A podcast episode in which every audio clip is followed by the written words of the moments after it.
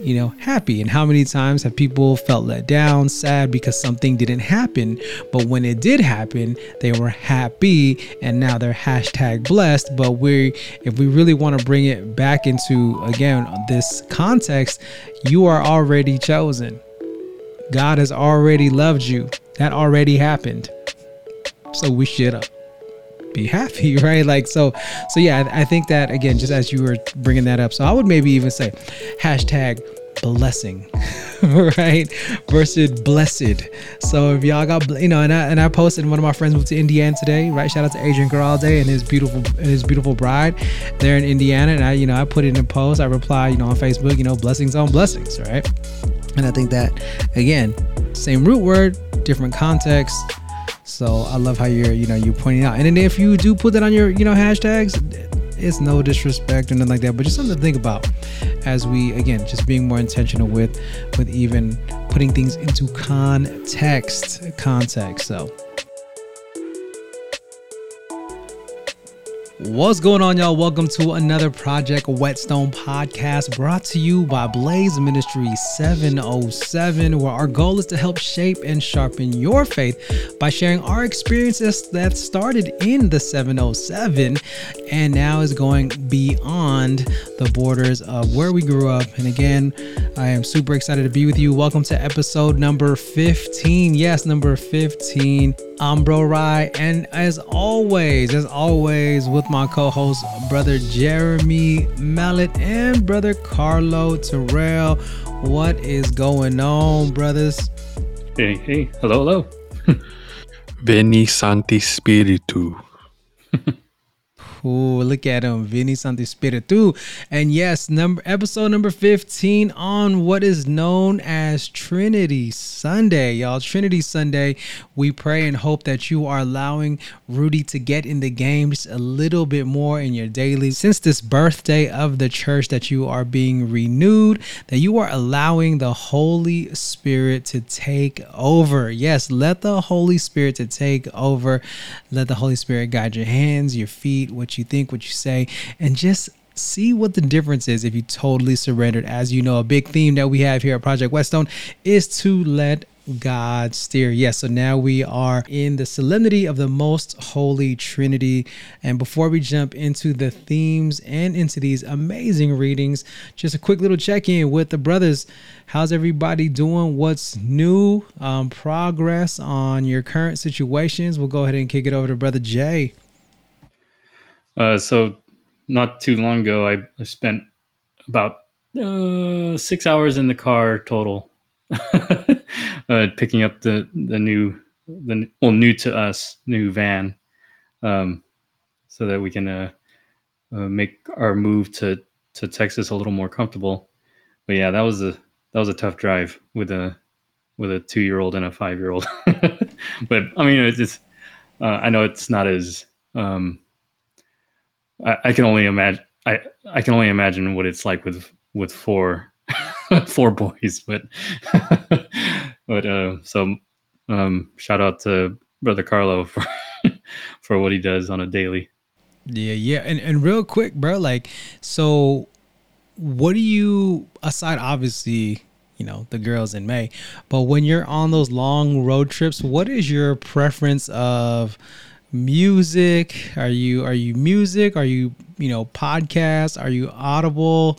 Or are you I don't even have time for any of that because the kids or maybe when the kids are sleeping like what is what helps you kind of like ease your mind on on long road trips uh if it's with the girls yeah we we do music and we'll kind of take turns uh, choosing what music we listen to so um you know the the girls like the prince Disney princess soundtracks and uh, and Equestria or was it My Little Pony?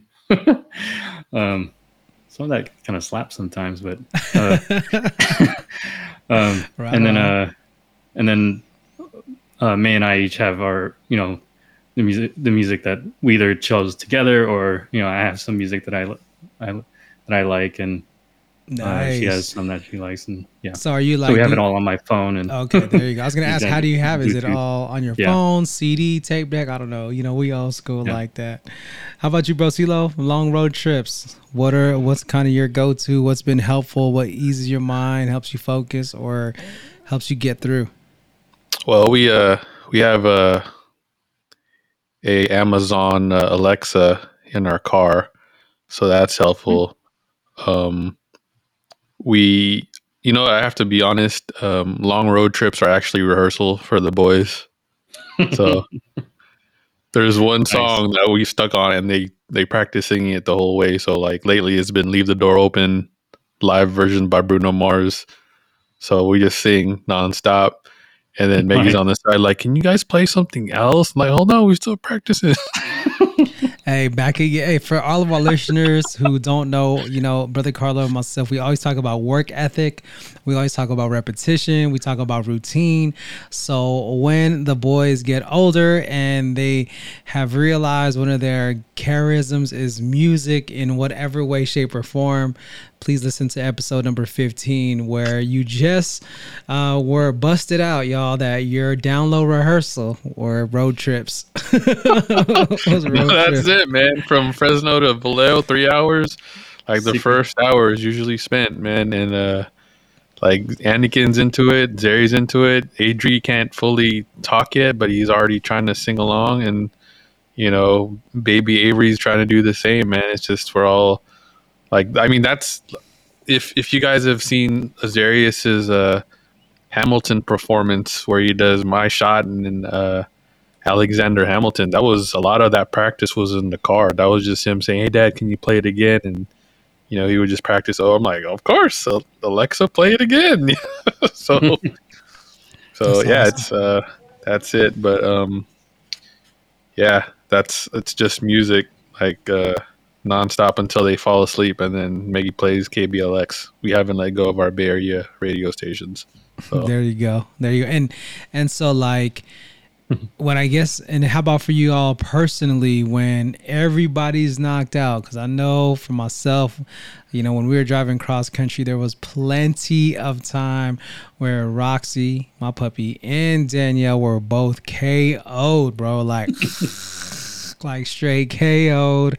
And I did make a face of me snoring, y'all. But what would be like your go to? Like for me, I'm definitely into uh, different podcasts, uh, faith based podcasts, um, leadership, motivational, self development podcasts.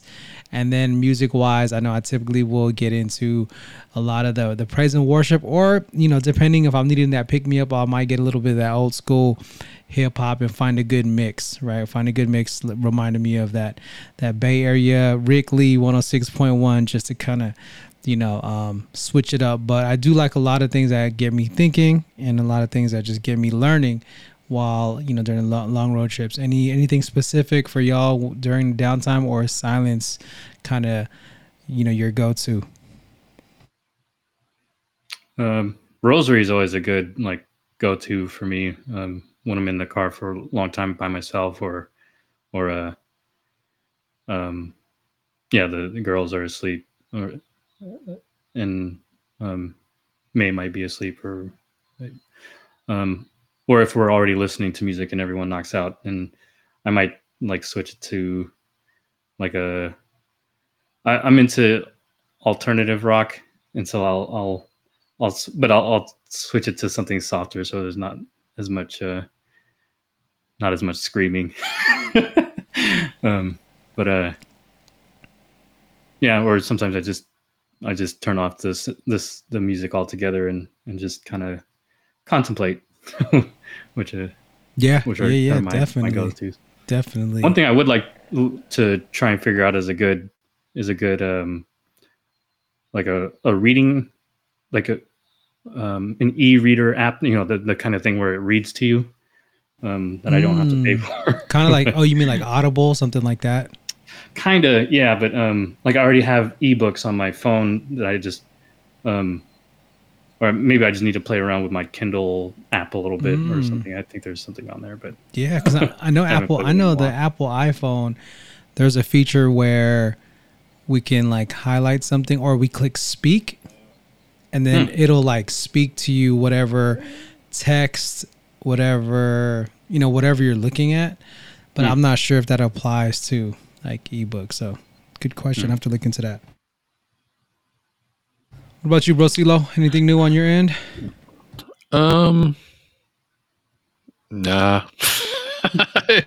it, I'm, you know, to answer that that that question, it's uh, it's um, just getting ready for the next man. Like uh, you know, trying to plan out. We're we're actually going to go up to to Woodland this Friday and check out some houses and hopefully sign a sign a lease in the next week. But yeah, mm-hmm. just trying to get that going, set that up, organize how we're going to do things over the next two months because we, you know, August is fast approaching and we're probably going to move in August. So, um, yeah, man, just and and like I mentioned last week, just trying to catch up on all the stuff that I put on the back burner when I was still, you know, doing my physics class.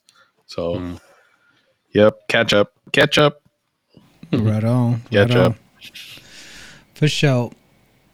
Cool. Well, I am definitely happy and glad, and I'm gonna continue to pray for you both as you are entering into the new chapters. Yes, new exciting chapters into your lives, and I'm just like feeling like, ooh, and and for me, I feel like, oh, I've been there, like in that sense, and I know y'all have had you know your journeys and you're still continuing the journey but it's like cool like to know that we got three brothers of faith here taking those leaps of faith and allowing god to steer. So as we are now in ordinary time and just getting ready for this next season in the liturgical calendar. Started with Pentecost, we started with the birthday of the church, and just truly allowing ourselves to be filled with the Spirit. I was inspired, and I put a post on Instagram for my Monday mindset was to remember that we are filled with fire, right? We are filled with fire, which is representing the light and the love of Christ in each and every one of us. So it is not time to slow down. It is not time time to pump the brakes. If anything, I feel like this is time now to keep pushing on the gas and not in a hysterical, out of control kind of way, but in a way where it's like, all right, the Lord has prepared our hearts and our mind in such a different way through the season of Lent, through the season of Easter, and now we have even more reason and more opportunity to continue to grow in light and love through Christ for Christ. So, to share some of the themes today, again, on this Trinity Sunday, this Trinity Sunday, we're going to go ahead and kick it over to Bro Jay. Before getting to uh, specifically Trinity, I think it's important that we, uh, you know, talk about what it means for the church to enter into ordinary time and the liturgical season, pull back and seeing the whole liturgical se- season and what we do as a church. As we go through the liturgical year, we kind of walk through a couple of different timelines, namely um, the life of Christ. You know, if you if you look quickly at the liturgical calendar, begins with Advent, you know, uh, the time before Christ, and then um, the birth of Christ, and then we get a little bit of ordinary time. Uh, we look intensely at his ministry and uh, leading up to his uh, his death and resurrection at Triduum and obviously Easter is the resurrection, uh, and following that, we end Easter with uh, the the gift of the Holy Spirit, and we see how the church kind of carries on from there. But throughout the throughout ordinary time, we kind of travel back in time uh, uh of Christ's life and just kind of focus on his teachings and remember uh, what it what it is that he taught and focus on on those teachings and and on the things that Christ did during his public ministry, and that that's sort of the substance of our ordinary time uh, mo- mode of the church. Um, the other timeline that we look at is is kind of throughout all of salvation history, and you, um, you can kind of see Advent as the all that time before Christ, and uh, with Lent and Easter is sort of intensely looking at the life of Christ, and then the the third period after that is the age of the Holy Spirit. So we have the age of the Father, the age of the Son, and the age of the Holy Spirit. And that's all of salvation history, you know, and we kind of see that in scripture, that kind of um, motif and how so many things are divided into threes. And so as we enter into the liturgical year where we start to look at the age of the church, the age of the, uh, of the Holy Spirit, which w- was begun in Pentecost, uh, we start with the solemnity of the Most Holy Trinity because uh, there's a, a sense in which when God came to reveal himself, he didn't do it all at once. He started with God the Father, and then sending uh, the Father sending the Son, and now the Son sending the Holy Spirit, um, who is the promise of the Father. Um, but now that all has been fully revealed, we we have this we reflect on that as a church. The moment that God has revealed Himself fully as a Trinity, in so doing that, uh, we come to the theme of of Trinity Sunday, the solemnity of the Most Holy Trinity, that by revealing himself as a Trinity, God is inviting us to enter into his very own life. You know, we, we welcome the Holy Spirit into our innermost life to allow God to touch the deepest parts of us, to change us from the inside out, so that we can enter into God's very inner life, you know, to, to become, in a sense, part of the Trinity through Christ. And uh, that's the the role of the Holy Spirit and why we call this this time now the age of the Spirit because that's that was sort of the that's the ongoing mission of the Holy Spirit is to make Christ present and real in the church in every single member of the church but also as a uh, in the church as a whole uh, and um, that's uh, to enrapture each and every person bringing them into the life of God, the life of uh, that ideal, loving communion that is God, or God is love. Yeah, I love this um, this theme, right, or this just this idea of entering into the life of the Trinity. It reminds me of one of my first or second semesters uh, with Franciscan, and that was when we learned about the economic Trinity and the economic trinity trinity trinity you know uh, starting thinking of this u so if you're listening or while you're listening think, imagine this u shape and on one on the very top side of, of one side is god and then god you know leaves lets you know comes down in the form of jesus and then jesus at the very bottom of this u leaves the holy spirit and that's where we are and we receive that Holy Spirit. And then with that Holy Spirit going back up the U, we find ourselves back to Christ. And that's the only way we get to Christ, to God is through Christ and then make our way back up to God. And so again, real simple kind of like visual while I was in my first or second semester over in Franciscan and, and just thinking about that, like, yeah, you know, the Jesus leaves us the Holy Spirit kind of at the bottom of this economic trinity of this you, but and when many people feel alone lost and afraid for whatever reason it's like no actually we have the spirit. We have the holy spirit with us to allow us to go back up allow us to rise up again and when we are allowing the holy spirit to guide us again as we're really emphasizing during this you know time of jesus public ministry is is actually a good time for us to start with our public ministry. So just really exciting stuff. If we really just kind of you know zoom in and zoom out and just have that little play with what's really happening here with our spiritual eyes, there's just so much there that can be so rewarding in the now not in the yes this is for salvation but also like how can this serve us now and i think that's one thing that a lot of a lot of us struggle with is yeah, we think about the afterlife. Yeah, we think about life after death and salvation, and that's the goal. But I think a lot of the times, right, like the whole saying goes, you know, enjoy the process. Like, enjoy the life that you've been given now with the gifts, with the Spirit, and allow yourself to really rest in Christ. And what would that look like, you know, if you really were to just surrender to that? So I think there's really um, just this invitation as I'm feeling as we're getting into this time of ordinary time in Jesus' public ministry, which is again an invitation and a calling for us because the acts of the apostle it is time for us to really act in. We can't say we don't know how. We can't say we don't know what to do. We can't say we don't have what it takes because it is clear. It is clear through this liturgical season, through everything that we've just experienced the last two seasons, that uh, we definitely do have what it takes and we'll be given what we need to continue to move forward.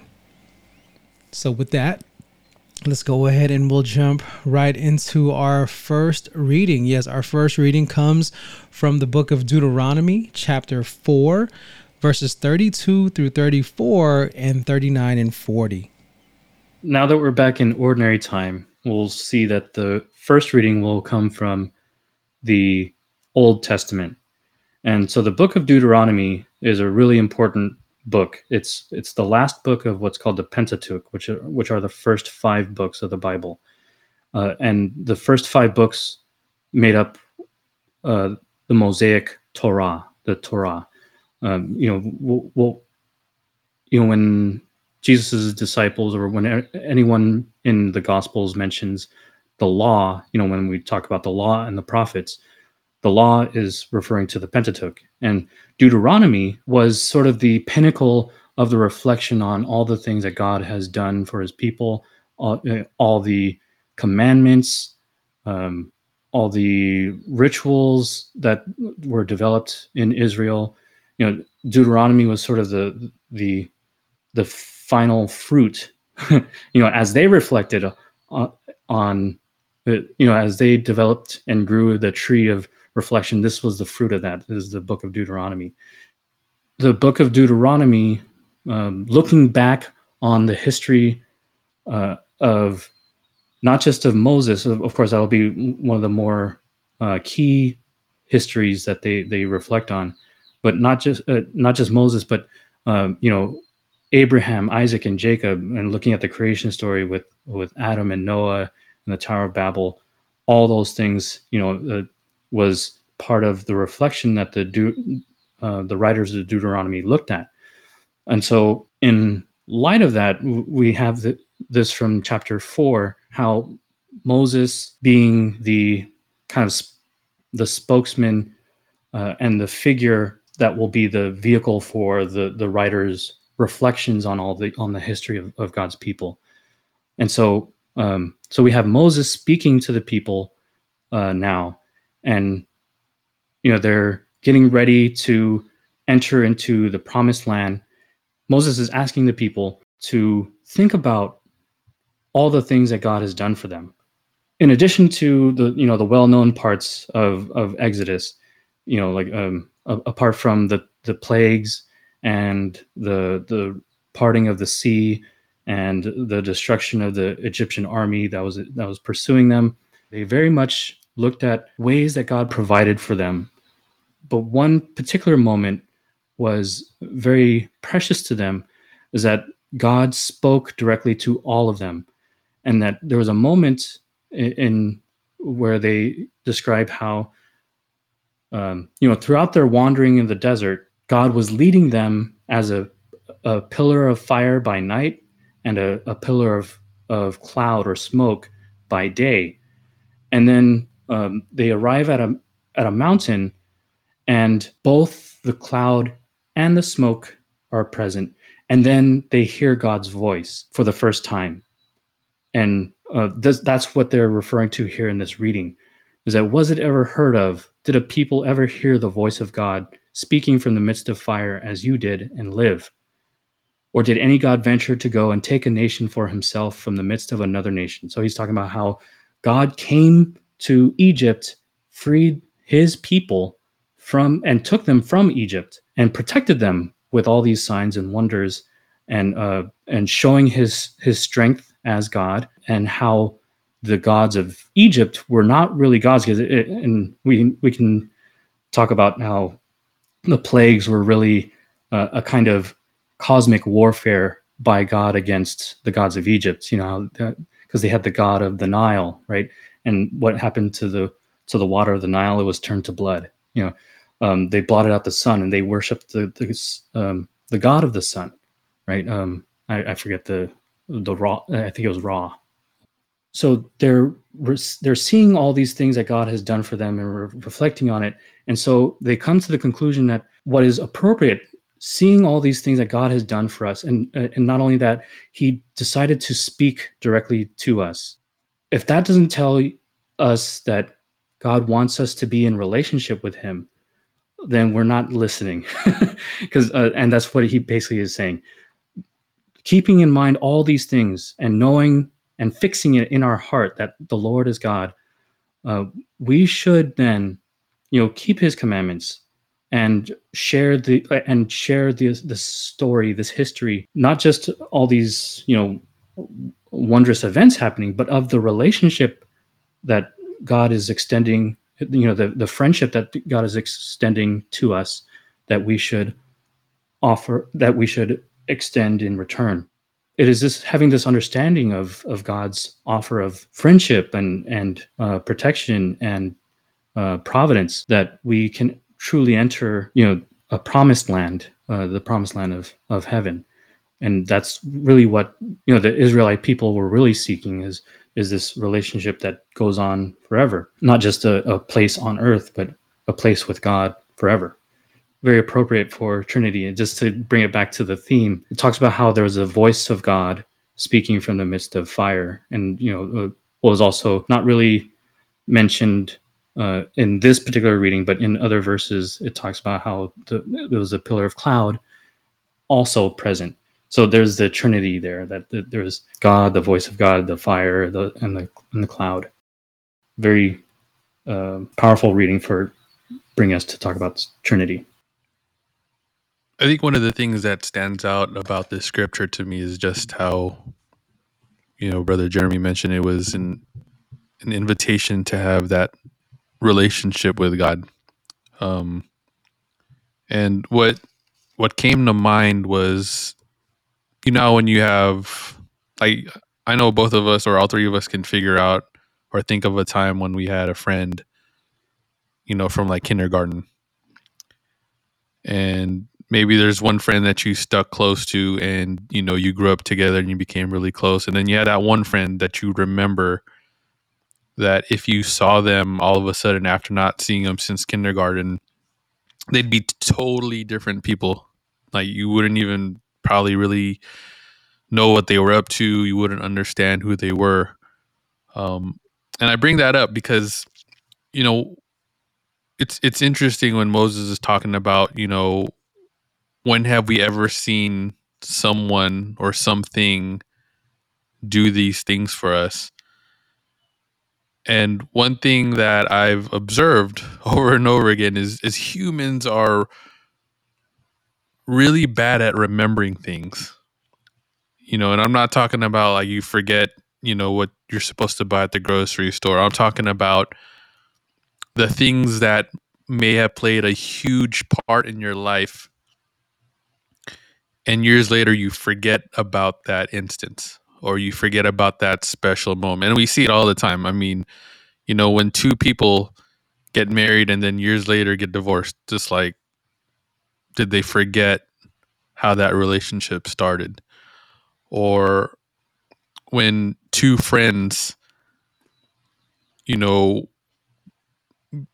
all of a sudden are at odds over an incident and they've been friends for years and years and years and they end their friendship it's like did you forget all that time you spent together and everything that was important in that friendship and i bring that up because i think the challenge especially for for us in in light of what moses is saying the challenge is remembering those things that god showed us I mean, we we obviously have documentation of all these miracles, and you would think that, oh, dude, someone actually made the Red Sea part. You know, someone actually, you know, made these plagues occur. You would think that you know, thousands of years later, people would still be in awe of all those acts.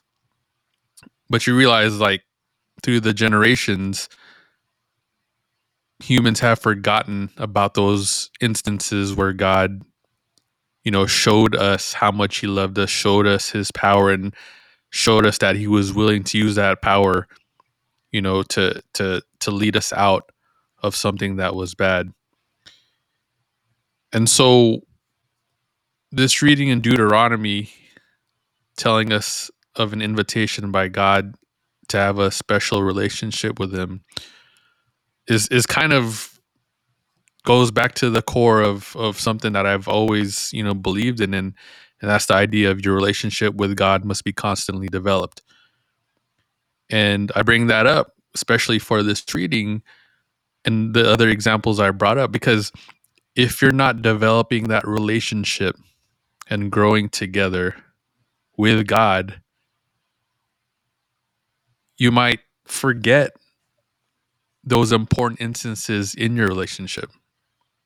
You know, just like when when two friends haven't seen each other for a long time, they haven't grown together, and then they forget why they were friends in the first place, and now they're just acquaintances. In the same way, if you're not constantly developing your relationship with God, you may very well forget everything that he has played a role in your life. You might forget all the things that he blessed you with. And so I think the challenge that this reading reminds me of is just this concept of, you know, if you stay close to that friend, you're not going to forget those special moments. And the challenge is not to forget you know that that love that God has showed us and has been documented through scripture. You know, one one piece of this scripture that really sticks out to me is you know verse 39 right? Depending on the translation that you have um, here it says you know this is why you must now acknowledge or it might say this is why you must now know. When I was reading this part, and then of course the other piece of that goes, and fix in your heart that the Lord is God in the heavens above and on earth below, and that there is no other. So when I think about just again entering into this Trinity, the hardest pilgrimage is from our head to our hearts. And so when I hear the word acknowledge or the word know, I'm thinking know as in reason, as in our contemplation, as in our head.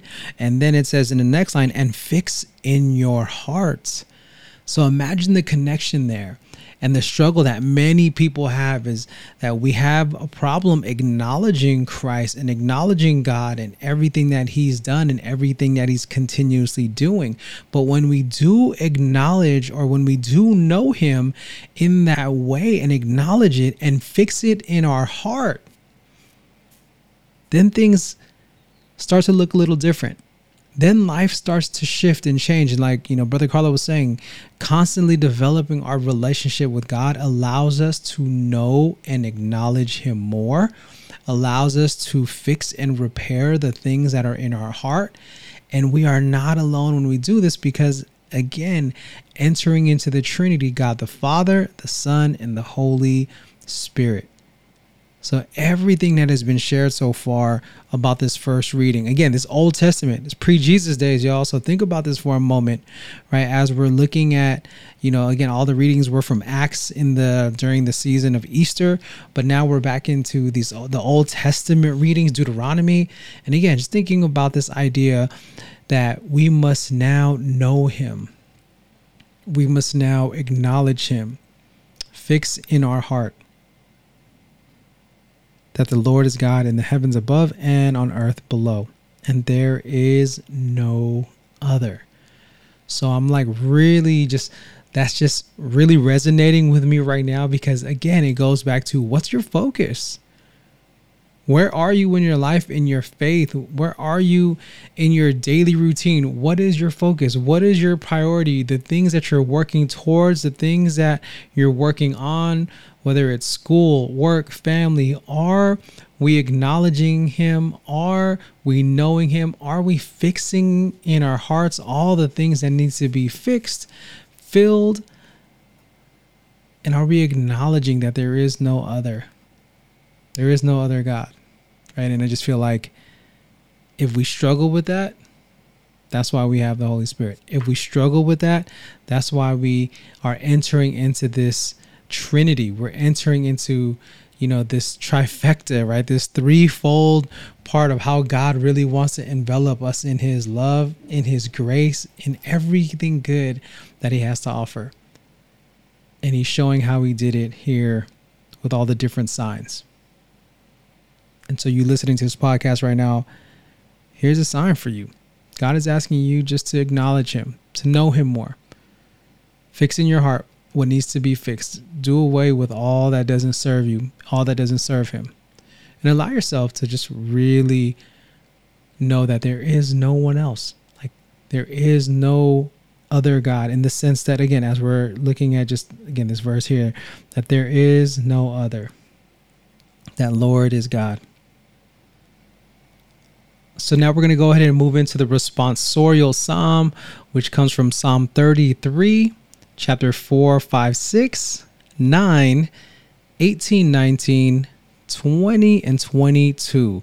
Once again, this Psalm 33, 4, 5, 6, 9, 18 through 20, and 22.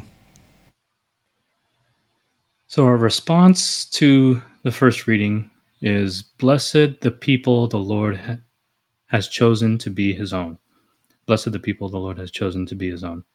So, one of the one of the themes running through the Old Testament with regard to his people is that they are the chosen people, the God the, that the people that God has elected, in a sense. Um, like from all the nations on earth, He chose uh, Israel, and um, He chose. But leading up to Israel, you know, He first He chose um, Adam, Adam and Eve, right? Um, then from the, from the world, He chose Noah and his family.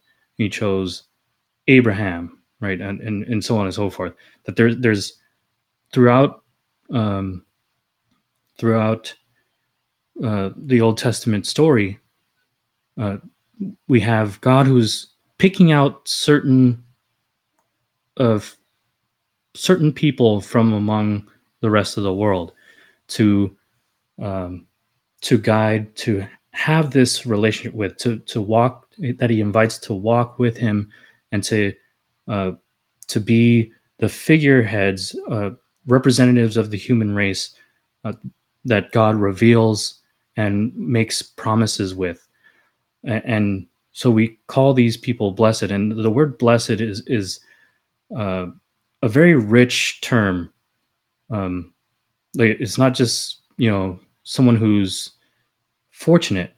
Blessed is is um, you know it's related to words like bliss and uh, beatitude right? Um, we're talking about someone who is uh, you know not just emotionally happy but fulfilled you know uh, happiness is there of course you know the, the emotional happiness is there but they're fulfilled they're perf- perfected uh, and uh, con- contented and satisfied uh, and you know in in uh, in every sense of the word being perfected right? Um, not just in the hebrew sense but in you know being uh, ever more approaching that that state of with being without flaw you know um, and that's uh, what happens to the people that god calls right? Um, now um, while the old testament kind of focuses on israel there's a sort of buildup uh, that scott hahn has, uh, sh- he shares with us how God is intending that, you know, for that the people of Israel is just the people of Israel for the time being as God's people, you know, but uh, that there's this kind of ever widening and broadening understanding of who God's people is, you know, uh, and um, again, a, a father who keeps his promises. That's the book that uh, Scott Hahn wrote. That's re- really accessible and um, does a good job of explaining how the the trajectory from you know a married couple, Adam and Eve, um, to a family, to a tribe, to a, a, collection of tribes, to a nation, to a kingdom, uh, and and then ultimately to the entire world through Christ. Um, that uh, uh, the reason why I go into that is that one of the things that the psalm mentions is talking about how uh, how God made uh, the heavens and the earth, uh, and really focuses on on uh, the works of God um, and who He has chosen. Now, the the psalmist is writing from the perspective of you know being a member of the chosen people of his time, uh, through Christ, now the chosen people is the whole world. He ch- chooses humanity out of all of creation, and that's something that we should rejoice in. That um, now we are given the chance to uh, that He has, in a sense, chosen all of us, and that's um, something that God is doing out of his freedom, out of his love, out of his goodness, and as we see, out of his kindness.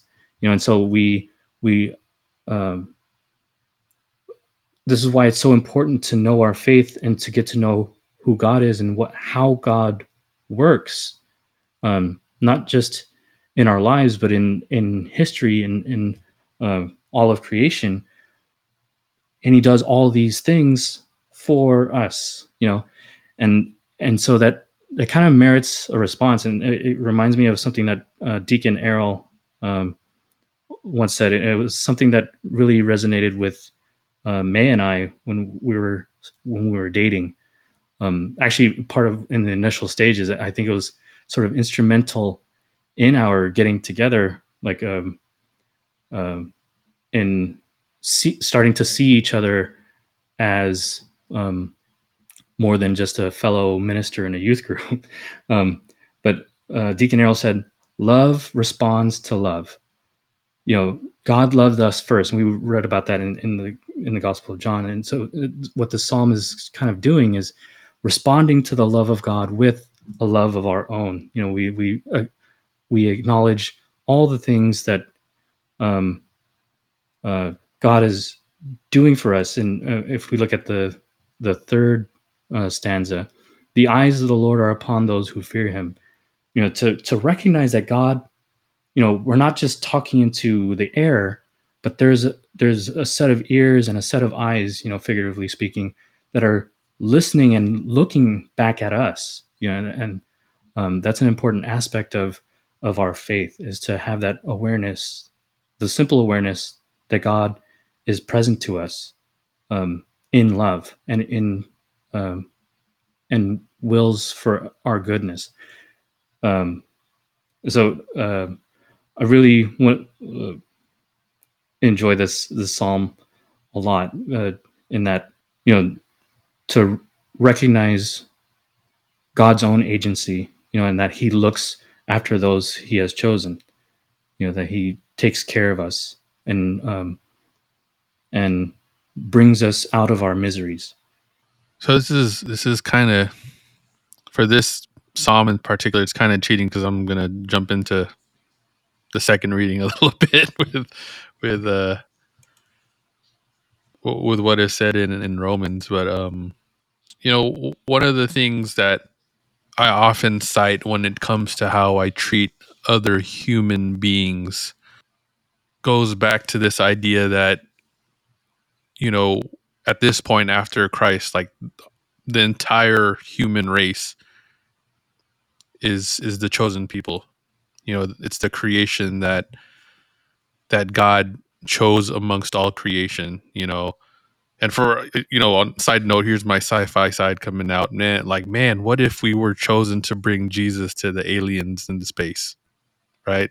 like what if what if we find out a thousand years from now that it wasn't just for humans, you know, but we were our mission was to bring Christ throughout the entire galaxy. I, I don't know. That's just that's weirdness. That's not really Catholic based, but but anyways, what I'm trying to what I'm trying to say is that I think I believe that this is the foundation of how we should look at our brothers and sisters to know that we are a blessed people, that humans, the human race, every single member of our human family who holds that human dignity is chosen. You know, even even if you're the worst human being, even if you've done the most horrible things, like there's this dignity about you your humanity that makes you special because God chose us to be part of his family. And I think it's it's really difficult at times to do that. You know, I, I think I mentioned it before in a previous podcast. Like how do you look with compassion on someone who's made life choices that led them to a horrible place? You know, how do you show compassion to someone that has been convicted of a crime? You know, how do you show that compassion? And it's it's really difficult, but what I'm trying to point out, and I believe this psalm is is kind of touching on it, is that every single human being is part of that blessed people. Every single human being at every single stage of life, from conception to natural death, has that human dignity that has to be respected because God saw it as something so special that he blessed it and made it part of his family. And so to to be the sons and daughters of divine royalty you know as as we'll see in the next reading um it's just a reminder of you know the baseline of how we should treat one another even if we don't believe the same thing even if the other person doesn't live the way we believe that they should live that at the very baseline there's this understanding that they are part of that holy family and they are always always always welcome to be part of that family and that we should always hope for that change in heart change of heart to accept their place in that part of the family. You know one thing that i i've always appreciated about you know the psalms is is we know the psalms to be you know to have this theme of poetry of just there's just this different flow this different vibe right when it comes to the psalms. But when you look at the content or when you look at you know what the psalms are actually saying it there are a lot of hard things not necessarily to swallow but there's just some like some really rough things going on and proclaiming just all the different I mean, I'm seeing words of like famine and you know, um, us like putting our hope in you and just you know just things that I, I just see a contrast here, right? Of how and like Brother Carlo was saying, like there are times where we feel like we fall short. There are times where we know our actions aren't of Christ, don't honor Christ, don't point people to Christ. But yet, here in these responses, right, in these responses, in these responsorials, here is just this like beautiful eloquent way of being reminded of number one, yes, we have faults, but also there's still hope, right? There's not just hope, but there's even more than that. If we respond to God in the ways that we're being called to. So I think every time I look at a responsorial, I'm always praying in church and thinking to myself, okay, you know, I'm taking in the first reading, whatever God wants me to hear. Like, you know, I'm trying to just, you know, while I'm in mass, just really thinking about that. And of course, listening to this podcast prior, editing it, or just even going into the readings prior to mass is always helpful. But then I'm always thinking, like, I mean, the idea of, I mean, they don't just call this, right, Psalms, the Psalms part of the mass. They call it the responsorial Psalm. So I'm always thinking in my mind, okay, how is God inspiring me to respond? With the guidance of these Psalms.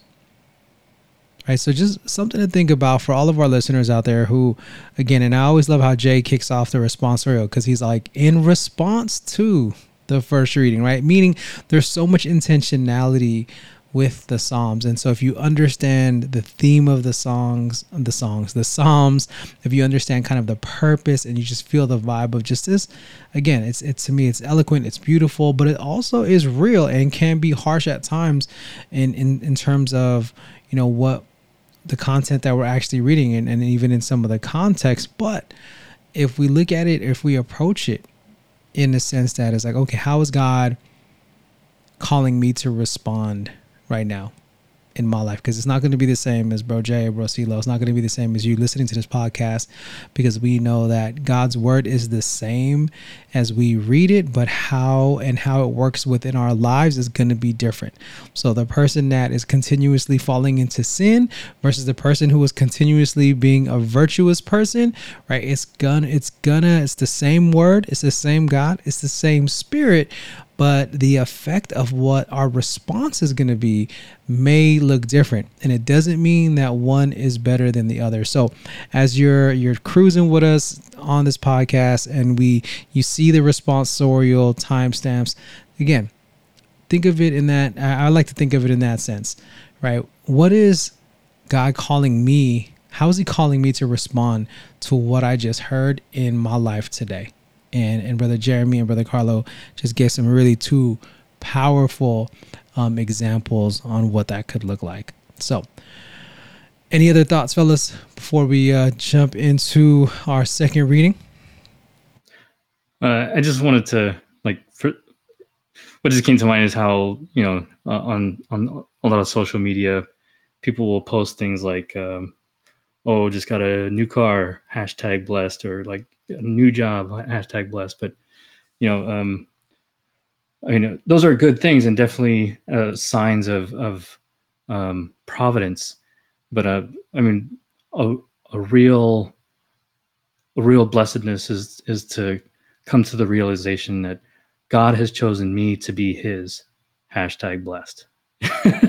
You know so this is something that um because I, I i was you know doing my scrolling and you know, just kind of no, see this. No, that's that's and, true yeah. though, bro. That's Yeah. true because I think about it too. Like as you're just sharing that, and in the definition as we're talking about, right? Blessed meaning surpassingly or truly happy, and I think Mm-hmm. when a material thing is considered hashtag blessed that it goes to what I used to always say is like the one thing I why I don't necessarily believe in, you know, necessarily being happy, right? Or happiness. I believe in true joy. And I don't think that I don't believe they're they're related, but they're not the same because in order, for, you know, again, I always look at, you know, the root word of happy. Something needs to happen to be happy, right? Like this needs to happen for me to be happy. Otherwise, I will not be, you know, happy. And how many times have people felt let down, sad because something didn't happen, but when it did happen, they were happy and now they're hashtag blessed. But we if we really want to bring it back into again this context, you are already chosen. God has already loved you. That already happened.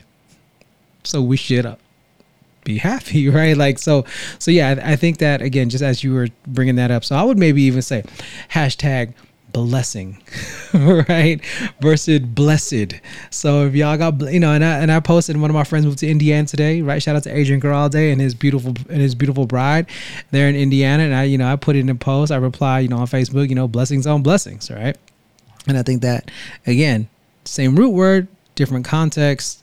So I love how you're, you know, you're pointing out. And then if you do put that on your, you know, hashtags, it's no disrespect or nothing like that, but just something to think about as we, again, just being more intentional with, with even putting things into context, context. So I'm I'm glad you pointed that out because you know one of the things that happens when you misunderstand that I believe is this concept that you're cursed, you know, um, or that you're being punished. You know, like how many times have I heard people talk about like, man, you know, like what did I do, you know, to deserve this? Why why is this happening to me?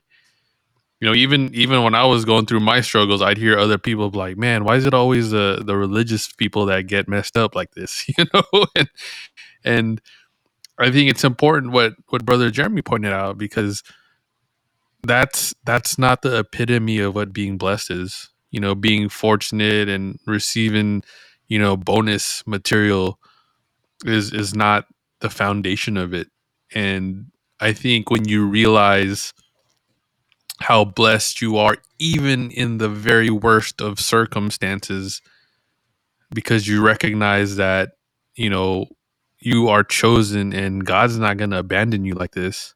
You know, that's that's one thing that my friend um mentioned his name was Chris Gibson, and when he heard my story, he was like, "Nah, bro, you know, I, I, I don't think God's gonna abandon you like this." You know, and, and that was the part that was like so powerful to me. I needed to hear it, even though I knew it in my mind. I needed to hear it from someone else, and you know, when you could really recognize that you've already been picked to be on the team you know that's that's when you really understand what being blessed is. You know even if even even if you lose a little dude you're already on the team. You're already there you know? You're just you're just gonna experience the ups and downs you know which is which is the the the, the joy of you know humanity of being human to experience those emotions those highs and those lows. That roller coaster of emotions that you get to experience is is, is a great part of it.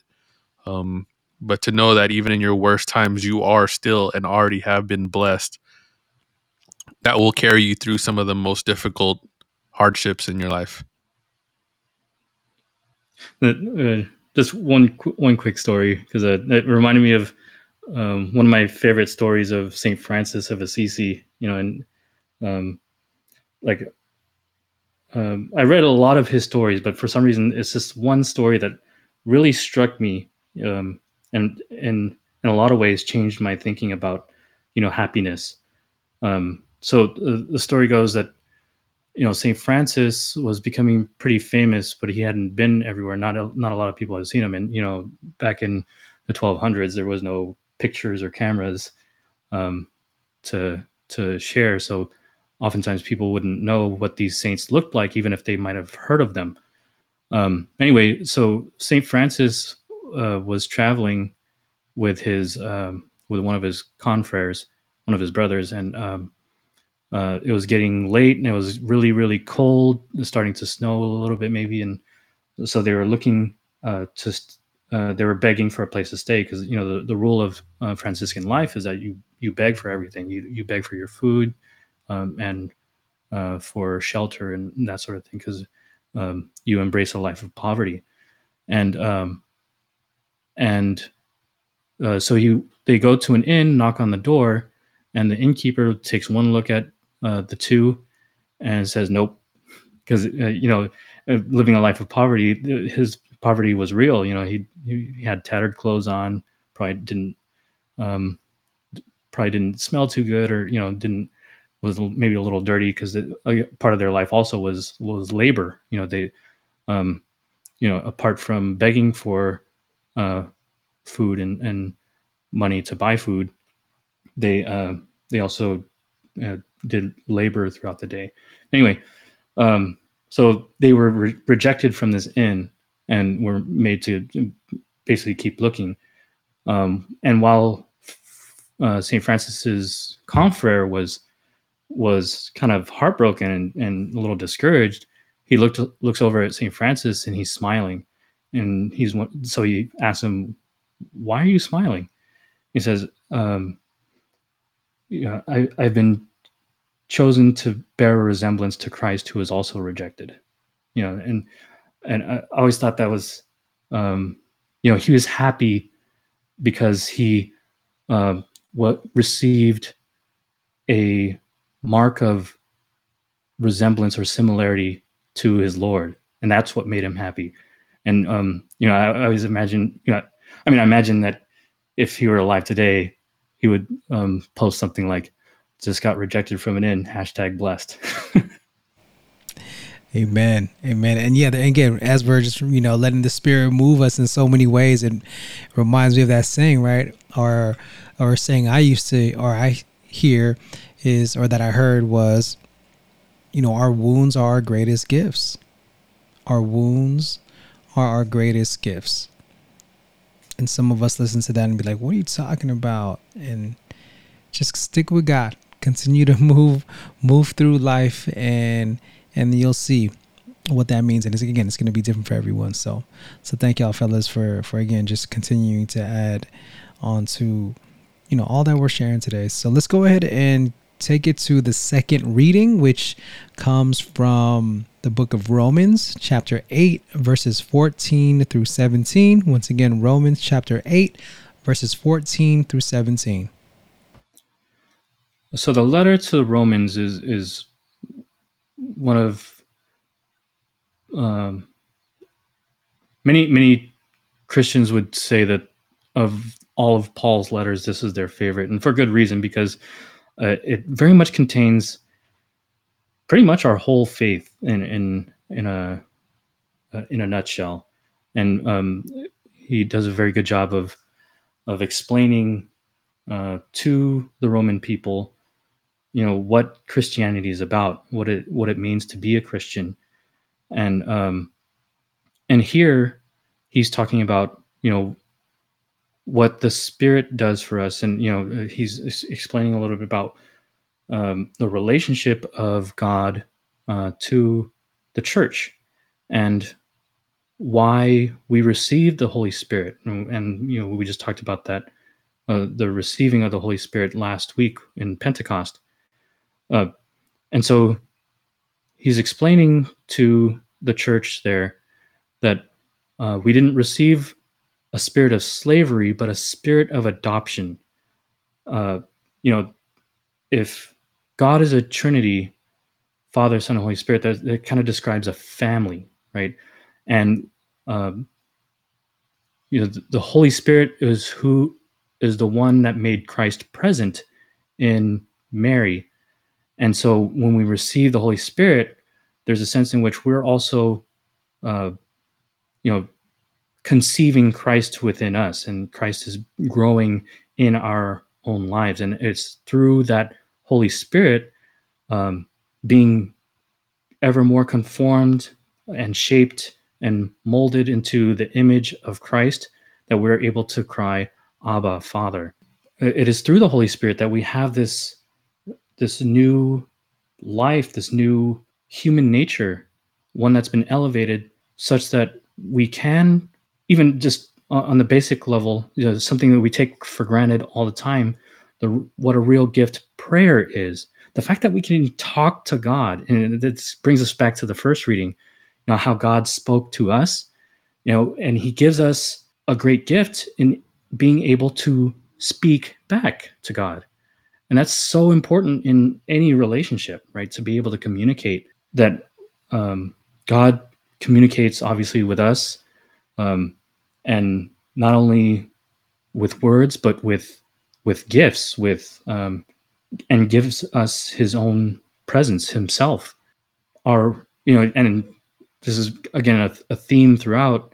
That's an invitation into relationship with Him, and that in that you know we should respond in kind you know god gives us not only speaks to us but gives us his presence his uh, care and attention and uh, his providence and, and uh, guidance and uh, of course above all his love we ought to respond in kind as his children and so um, paul uh, basically goes on to flesh that out that we are children of god you know that's the same thing that that John the apostle says in in his letter.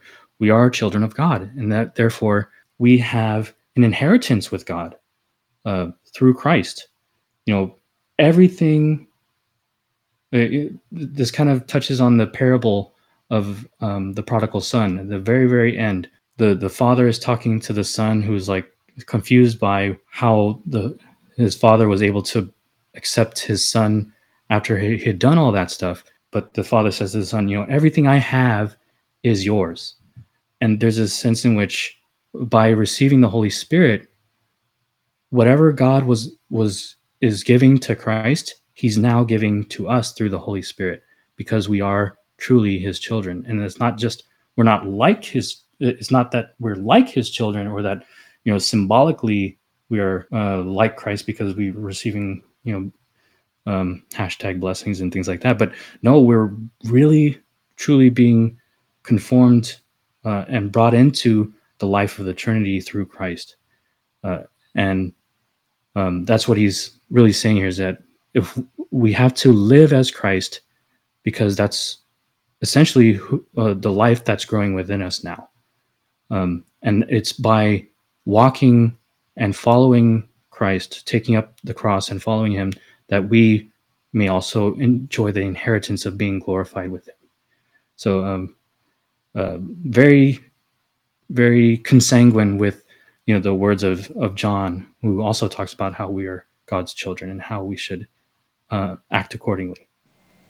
Absolutely, absolutely. And one one angle that I want to also bring into the fold here is again back to this idea that we are the adopted sons and daughters of God, which again, like Brother Jay was talking about, this inheritance that we all have, that we all again will will receive with our again with our own beliefs, practices, and, and ways that we're gonna get right with God. And again, that's gonna be between you and God. And I'm, we're not here to judge that and tell you how to do that. But you know, I want to just bring this idea back to this whole idea of being one body.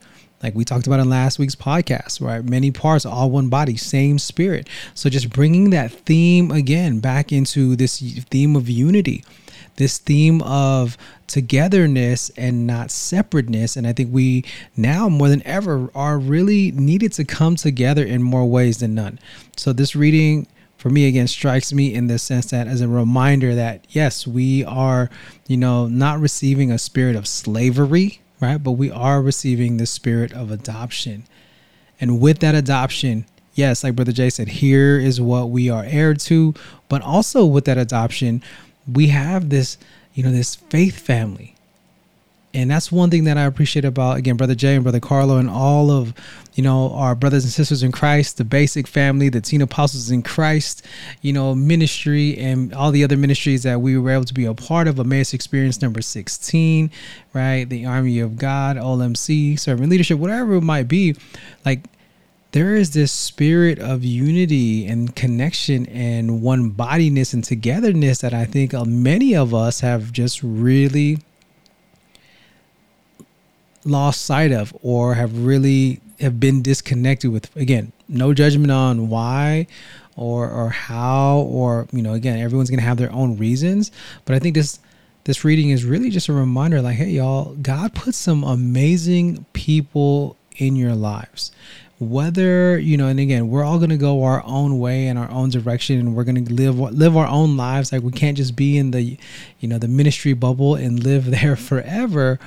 But i think that this is just a reminder of like not only did you have or do you have this faith family that God started, you know, in your ministry days. So for those of you who are like mid 30s, 40s and up, and you had a, you know, an amazing or a powerful ministry experience in your teens, right? Or maybe you're a young adult right now listening and, you know, you kind of missed that and you're thinking about how you used to have those awesome, you know, ministry experience, or maybe you've never had it at all, but you are still a part of the church and you have that faithful heart.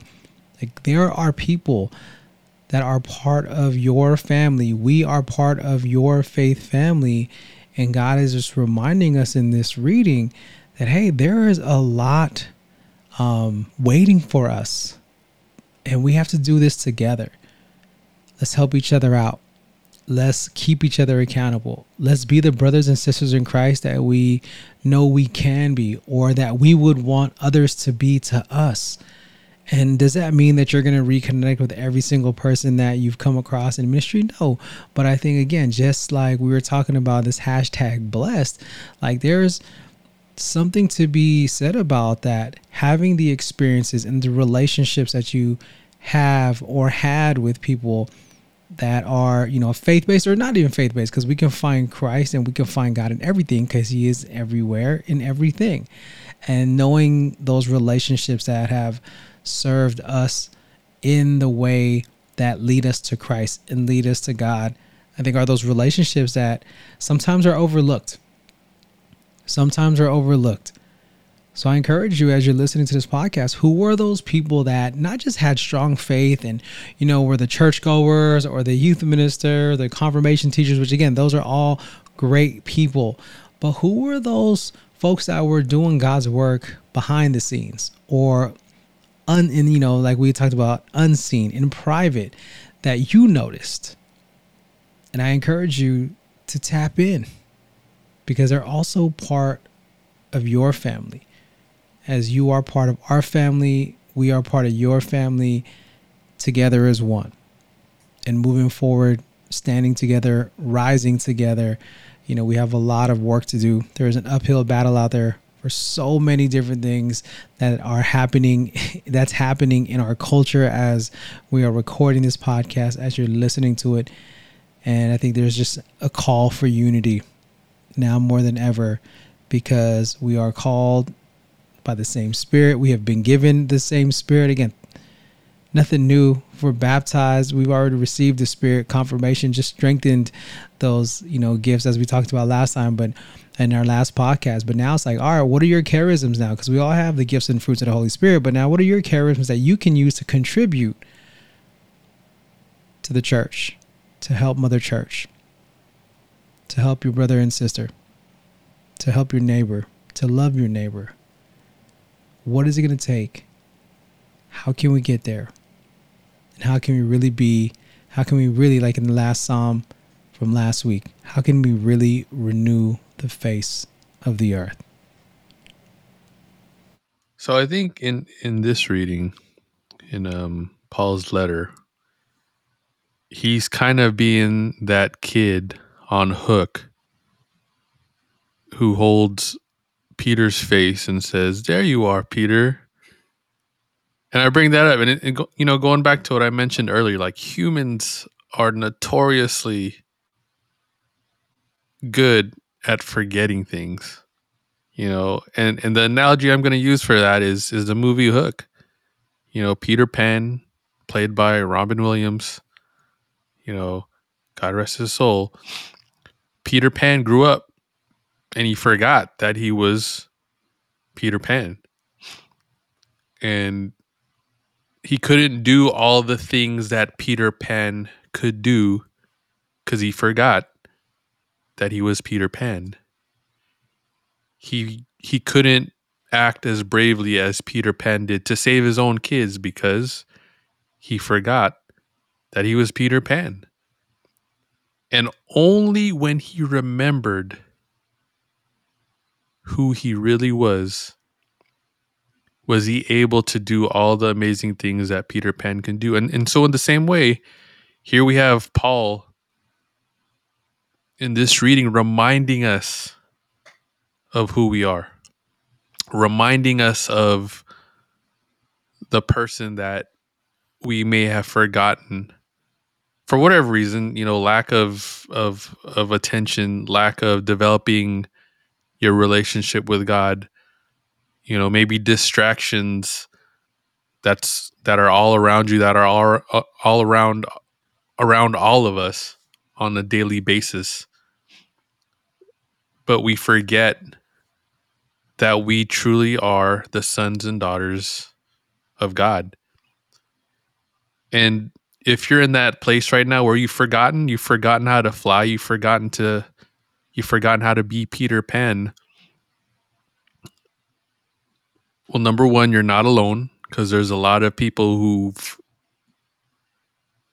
forgotten just like you. And number two, you are not alone because you still have brothers and sisters around you who are hoping the best for you, that are hoping that you will remember who you truly are and how you truly are blessed because you are already on the team. But if you have forgotten, God has this mysterious way of of timing things so that you remember when the time is right. And I hope it I hope you're open to that. I hope your brothers and sisters listening to the podcast are open to remembering who you truly are, are open to that moment that Christ laid his hands on your shoulders and was there for you. Here's to hoping that each and every one of us take a moment every day to remember who we are and to remember that God chose each and every one of us. It wasn't just a big cattle call and say, All right, everyone walk through the gates. Nah, He knows you by name. He knows you by name even before you were born he already knew you by name. And that's who we are. We are a people whom he chose and called by name. And I think this reading is giving us a quick reminder of who we truly are. So try to remember, try to remember who you are. Before we get to the gospel, uh, I just wanted to point out something about the gospel acclamation. And, um, you know, it kind of fuses together a little bit of tradition with scripture. And, uh, you know, the, the doxology, also known as the glory be, when we, we pray the glory be to the Father and to the Son and the Holy Spirit. Uh, that's part of our go- gospel acclamation uh, today, but also um, it brings in a verse from the book of Revelation, uh, chapter 1, verse 8. Uh, to the God who is, who was, and who is to come. And um, the reason why I want to point that out is, you know, it's Trinity Sunday, and one thing that we can reflect on is just how many, uh, how much of um, our reality, our experience is in threes. You know, um, you know when we talk about space, there's three dimensions. You know, height, length, and width. Right. Um, when we talk about time, there's past, present, and future, and here it's the God who is, who was, and who is to come. So just just something to think about on, on a on Trinity Sunday, um, and uh, we'll get to you know where we say you know and and uh, do all things in the name of the father and of the son and the holy spirit um, which brings us to the gospel amen. So today's gospel reading.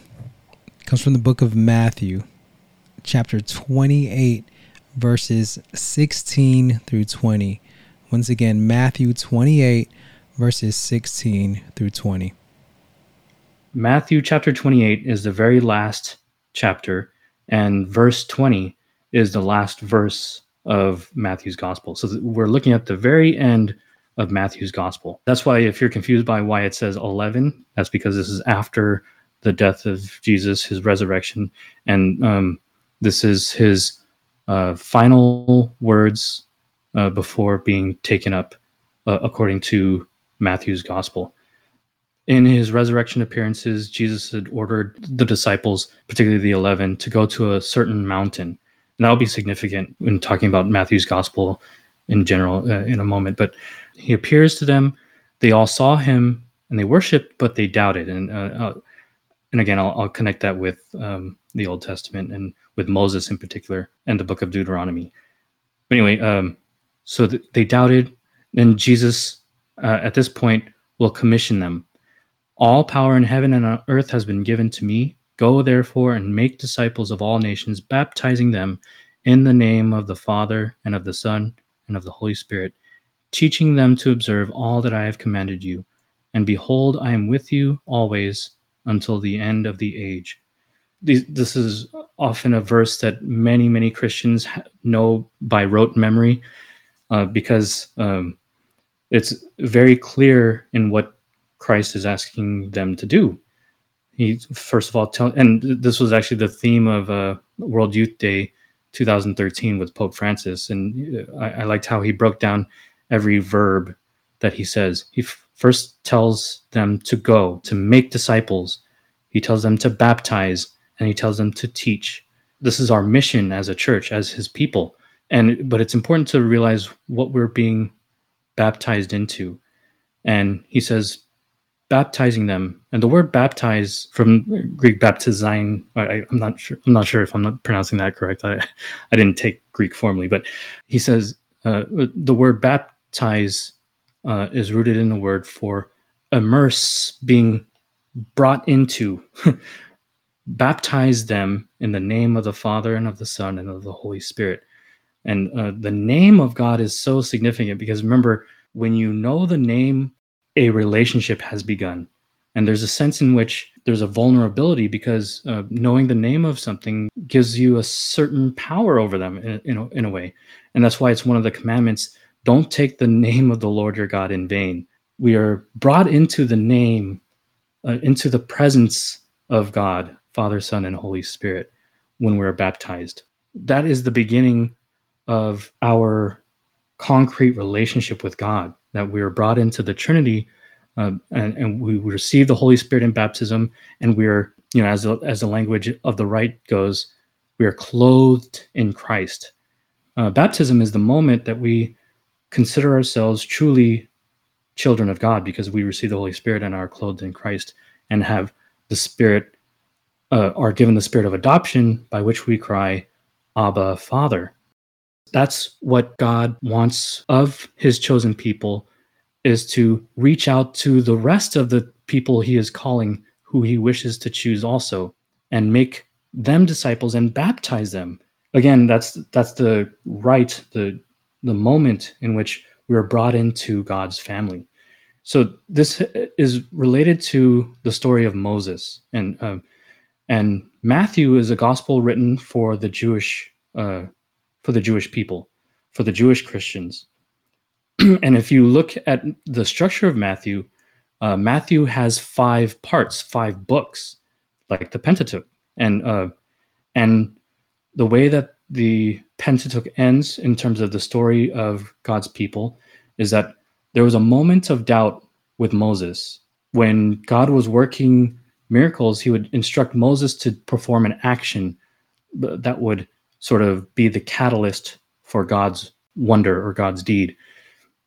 And there was a, um, you know, in in asking for water, uh, because again they were wandering in the desert. The people were asking for water.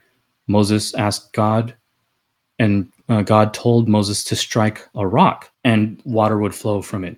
But um, Moses had this moment of doubt. He struck the rock, he didn't see anything happen, so he struck it again. And because of that little bit of doubt, Moses would be brought to, uh, in a sense, the precipice of of the promised land. He'd be able to see it from a mountaintop uh, and watch his people, uh, watch God's people enter the promised land, but he himself would not be able to enter it. Uh, God would would bury him, would bury Moses in a place that no one would be able to find, as Scripture says, and uh, that's uh, significant because the the apostles are being, in a sense, treated like Moses in that uh, they're going to have to endure. Uh, they're going to be on this mountaintop, and um, they're going to be working a little while longer uh, on earth, uh, while Jesus kind of goes on ahead of them to the promised land, which is heaven, seated at the right hand of the Father.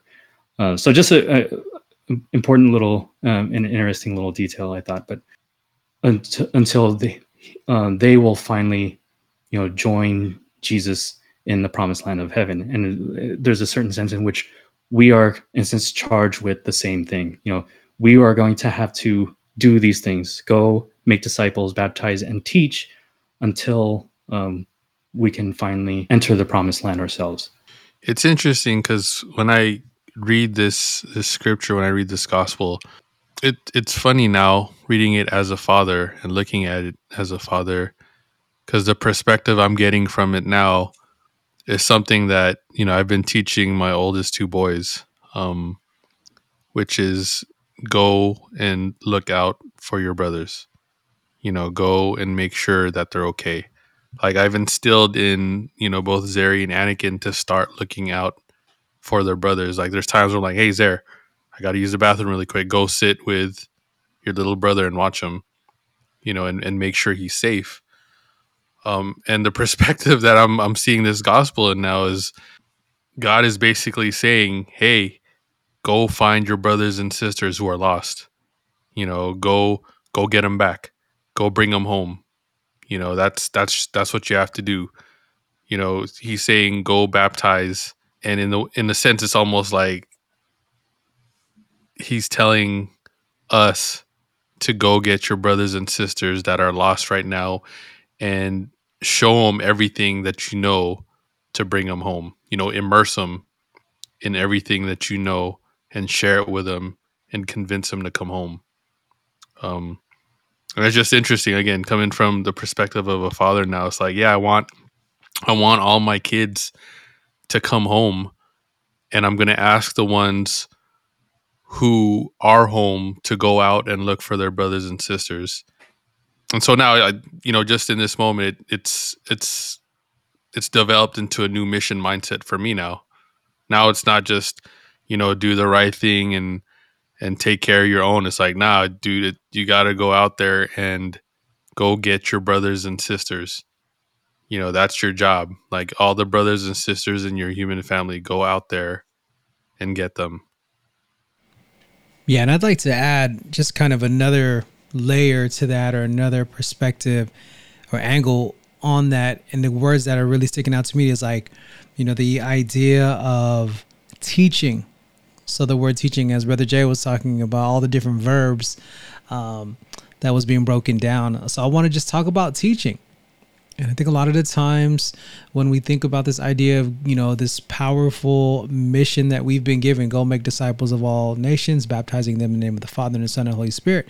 For a lot of folks, that might be a little intimidating because they feel like, whoa, what does that mean? What am I supposed to do? I don't, you know, I don't know the faith that well. I don't know the Bible. How am I supposed to baptize? Right. And there's all these things that could be going into people's minds when it comes to, you know, what that looks like. And then the next line after that is teaching them, you know, to observe all that I've commanded you. So it is definitely a hefty order and if you're feeling like, whoa, I'm still just trying to get my own faith intact, and now you want me to do all this, like, hold on, Jesus.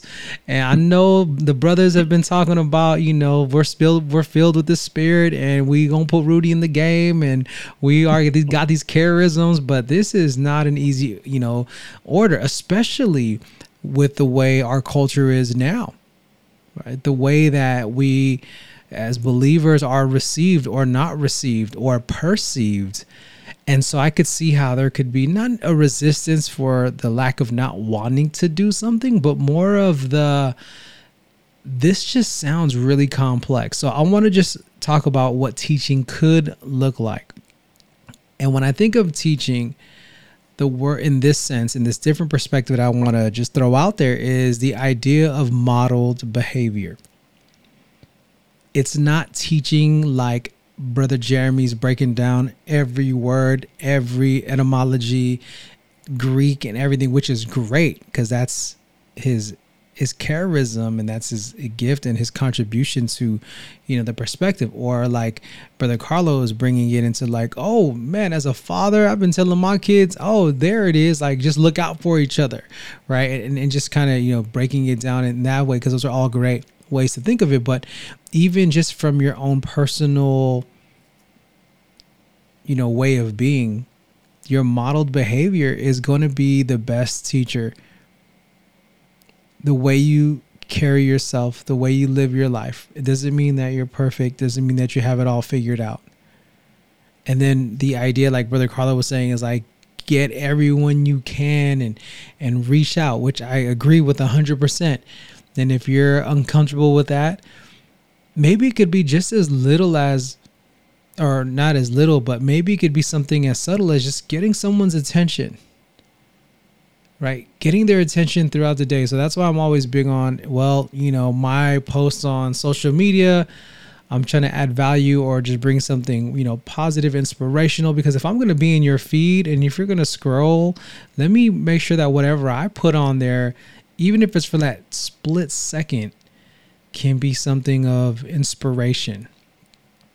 And so I think about, you know, what about this? What if you just got people's attention by the way you lived your life, which is can be again countercultural or something super subtle, just super you know, loving and compassion, you know, being extra patient, you know, being opposite of what maybe your workplace might look like or what it might look like in the circles that you're in or in the environments that you're in and modeling your behavior that way. And that's the the teaching piece right? And I know easier said than done. People like man bro right like that's easy for you because you you know you pray a lot you go to retreats a lot whatever right? And, and that's not the case right? That the case is again constantly develops.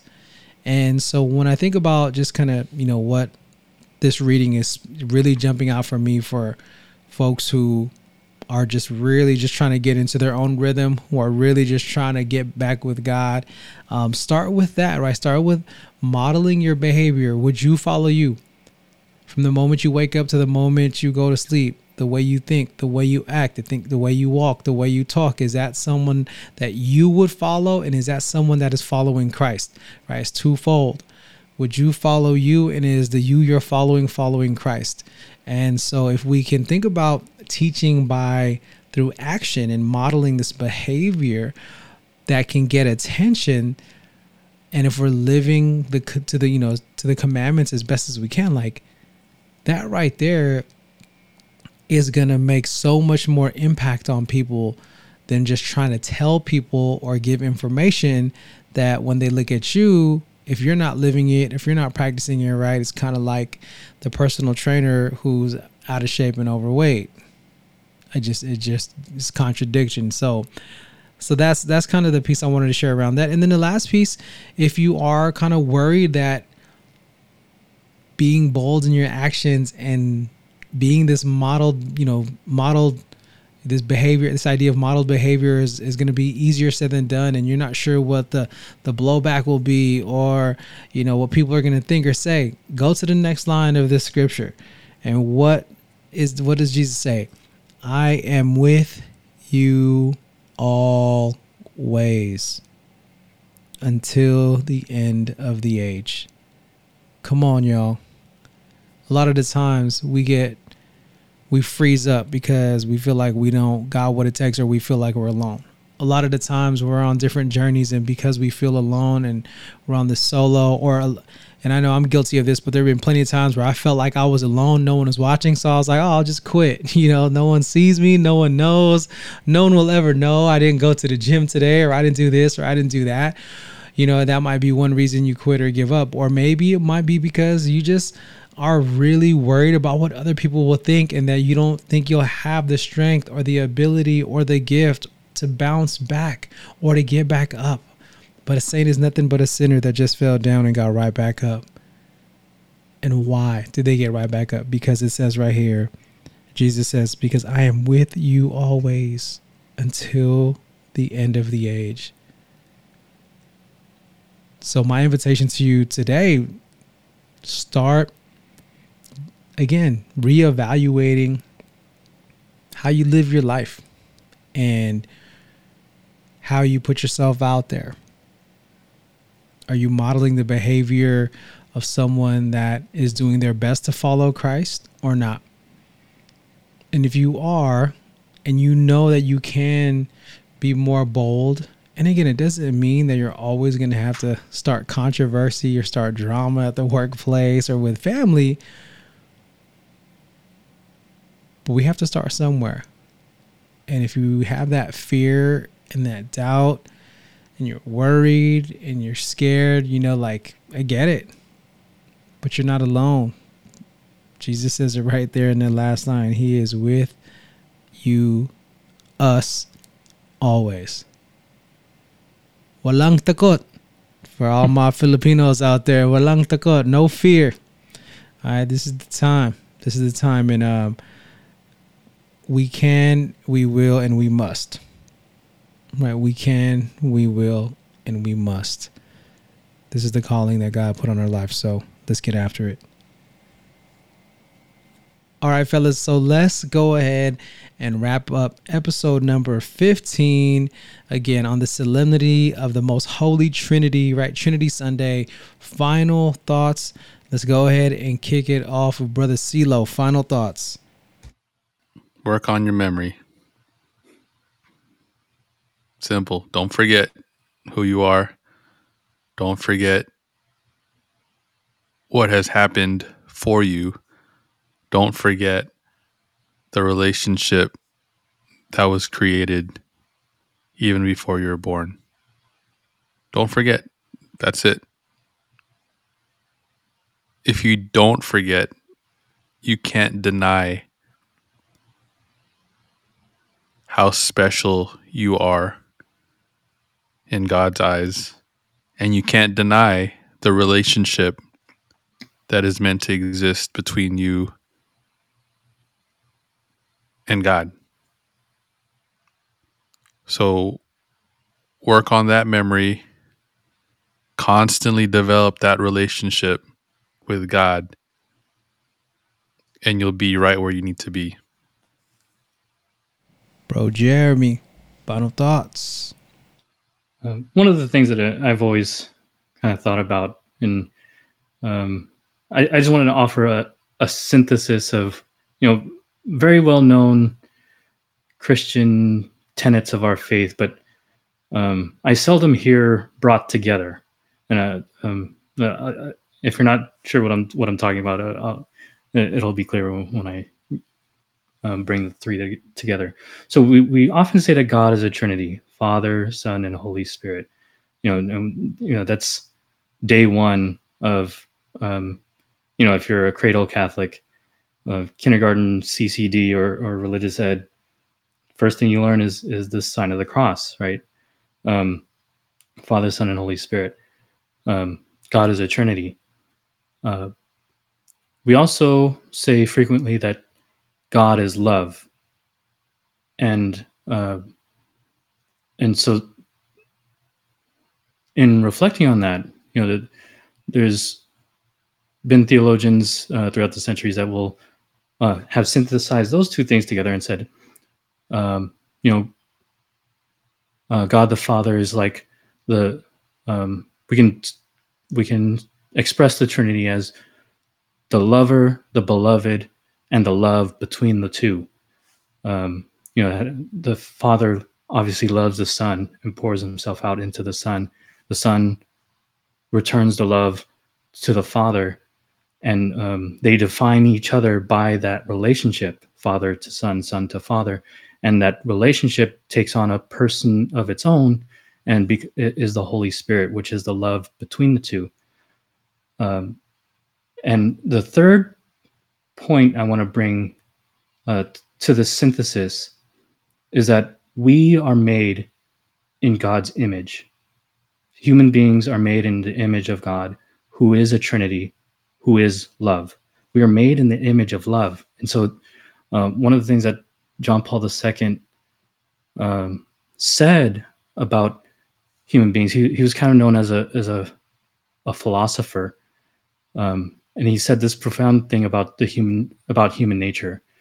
He said that you know without love, uh, we don't know ourselves. Uh, we we we fail to be who we are if uh, if love is withheld from us. And I always thought that was a a profound um, uh, statement about human nature that love is a is necessary to who we are, what we do, um, and it defines us in in many ways.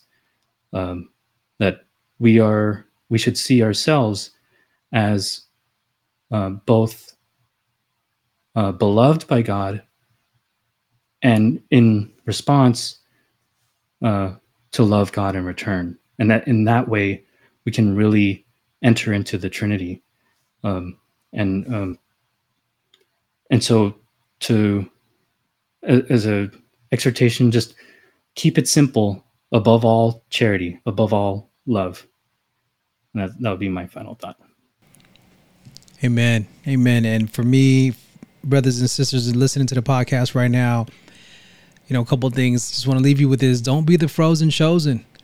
So many times we are chosen and we know what our gifts and our charisms are, but we freeze up. And it's a reminder that we have this Holy Spirit fire to thaw us out. So don't be the frozen chosen.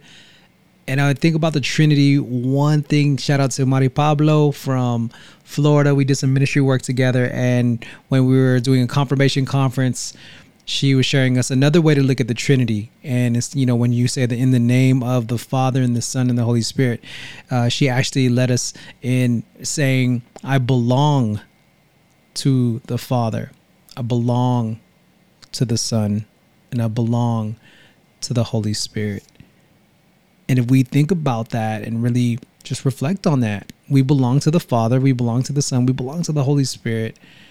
And she was sharing it in this way of just, again, back in this theme of adoption and being in unity with. And if we really believe that as we pray, as we attend Mass, that we truly belong, that we truly have been given this Holy Spirit that we have truly belonged to the Father, the Son, and the Holy Spirit. And that Jesus is with us, that God is with us, that the Holy Spirit is with us always until the end of age, of the age, then we won't lose. It doesn't mean that we're not going to have, you know, hardship. Doesn't mean that we're not going to have any struggles or shortcomings in our lives. But when we look at the end game, we can't lose. But it's going to start with taking those little actions, those daily actions, remembering who we are and whose we are. And like Brother Jay said, keep it simple. Charity above all, right? You're made in the image and likeness of God. Brother Carlos says it, just don't forget who you are, right? Like identity is so key, brothers and sisters, as we uh, wrap up this podcast. So, Whew, that was a good one, fellas. Uh, again, as always, I'm always blessed and honored to have this time with you all and for you listening to the podcast. Thank you again for your ongoing support. Again, right now, we're just jumping into Sunday readings, and uh, we will be, I know we owe y'all a mass episode where we're breaking down the mass and there's just other things that we want to you know talk about. Eventually we'll start getting into you know uh, pop culture modern culture and just different things that current events and how we can again allow our faith to help us shape and sharpen you know um, our our lifestyle so that as we move through we can still honor god in all that we do and all that we say so as always please remember to continue to pray for us as we will always be praying for you Amen. Amen. Veni Sancte Spiritu. come holy spirit all right y'all peace